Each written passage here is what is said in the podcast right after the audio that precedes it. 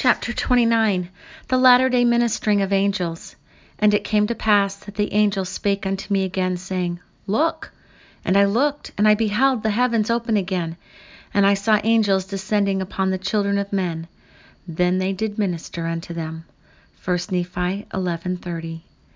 Under the Lord, angelic messengers, ministering angels, ministering spirits, and servants are all one in purpose and creed. Members of this holy association have also been foreordained to their callings. There are many foreordained callings under the Lord's plan. For many living upon the earth right now, this calling is theirs. With all that will happen during the tribulations, more than 80% of the population will perish.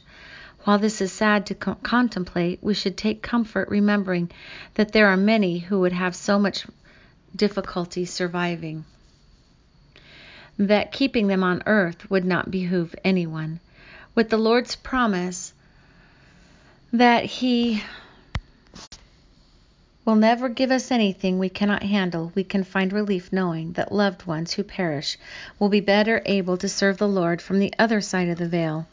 These special souls will be among the ministering angels who teach, minister to, and protect loved ones as they prepare for Christ to return in His glory. Having been freed from the chains of this world, they will have the freedom to serve the Lord in every way in which they are asked. We can now know this by reading from Doctrine and Covenants 84:42. Verse 42 And woe unto all those who come not unto this priesthood which ye have received, which I now confirm upon you who are present this day, by, mine own voice out of the heavens, and even I have given the heavenly host and mine angels charge concerning you. Without the help of the Lord's ministering angels, those who are left behind would be completely lost. Ministering angels will have the ability to protect and save those who did not heed the counsel of the Lord when they should have. With the help of these angels, those who repent of not accepting the laws of the priesthood or of failing to live up to their foreordained callings can be present at the glorious second coming of the Lord. This is not to say that only those left behind will be in need of repentance of sin, because there are also some who are adequately prepared to help others on that journey, and they will act as mortal angels to those in their charge. For them, this will be a natural leadership role that they will have no reservations in accepting. Angelic messengers have always been a great part of this life, and the blessings of such can be bestowed upon anyone chosen. To be chosen, we must, of course, learn of this truth and accept it as such through personal revelation. To receive this personal revelation, we must fast and pray to have this truth become part of us. Seek out and study its principles and powers, as well as seek to obtain this as a personal blessing so we can be of great service to our brothers and sisters who seek but know not where to find temporal and spiritual truths. We must also be willing to reach deep down and beseech our Father in heaven to allow us to see others as He sees them and to love them as He does.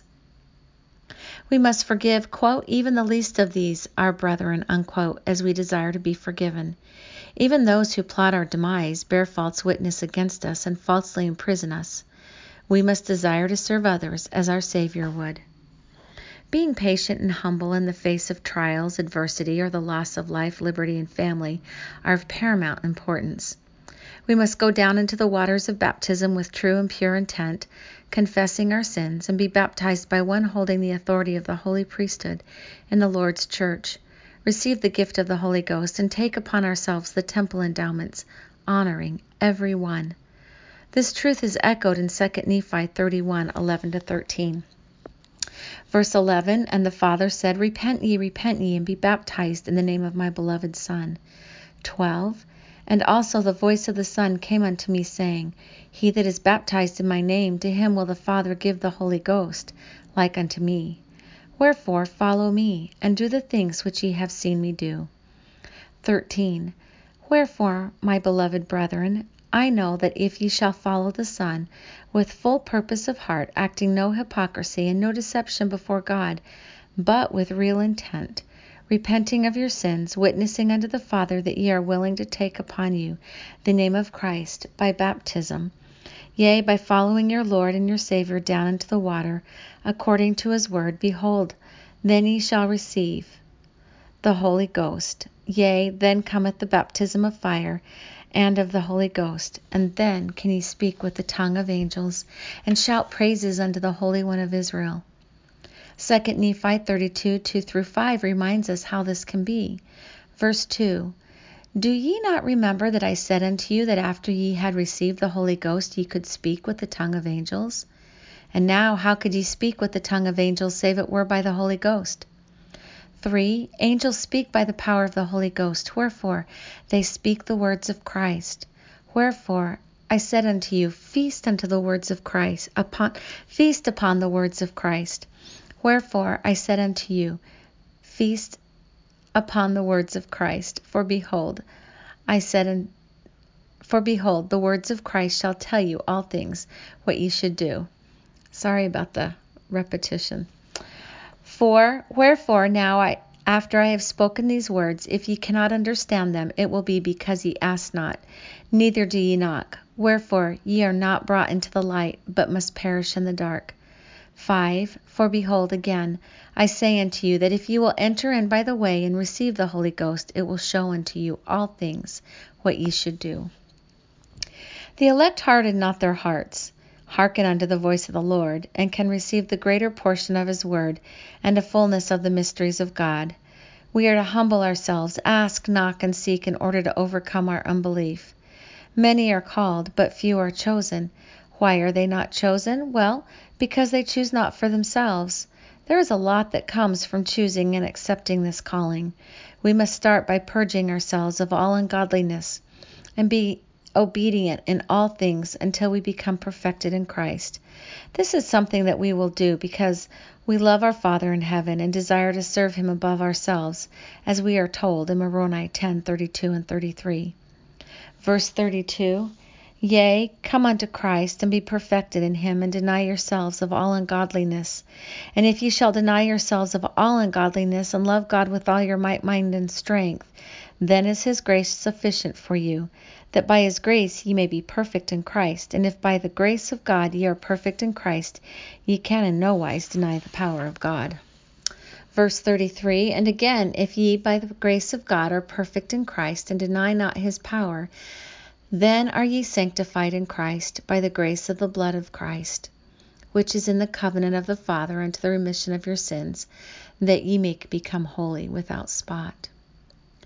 Those who undergo preparations for calling such as this, or to be translated, endure much suffering. By embodying the, per- the suffering of those around them, they are made whole, and their joy becomes full, giving them the empathy they need to serve others as Christ would have them do.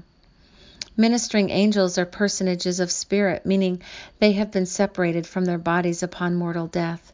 They have a specific mission to testify of Christ and relay information as directed, with an end goal to bring souls to Christ and welcome them into the church of the firstborn.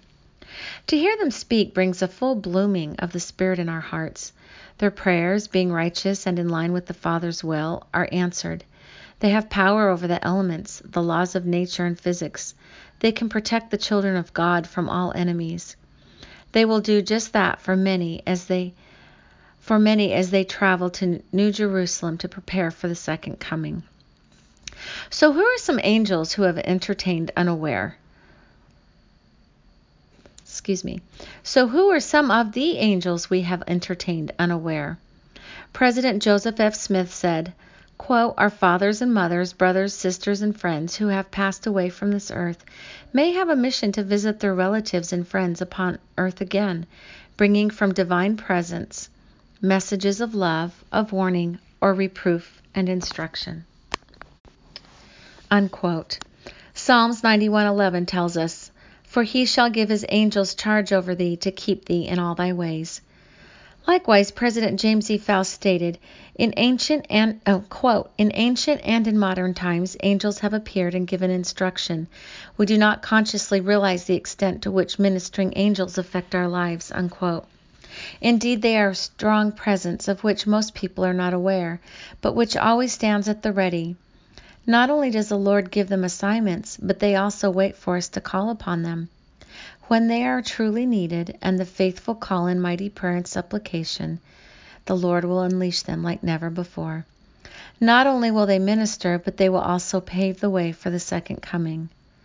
Do you feel the Spirit burning within you, telling you that this is a foreordained calling that has been given to you? Or do you feel the pull to pray about it?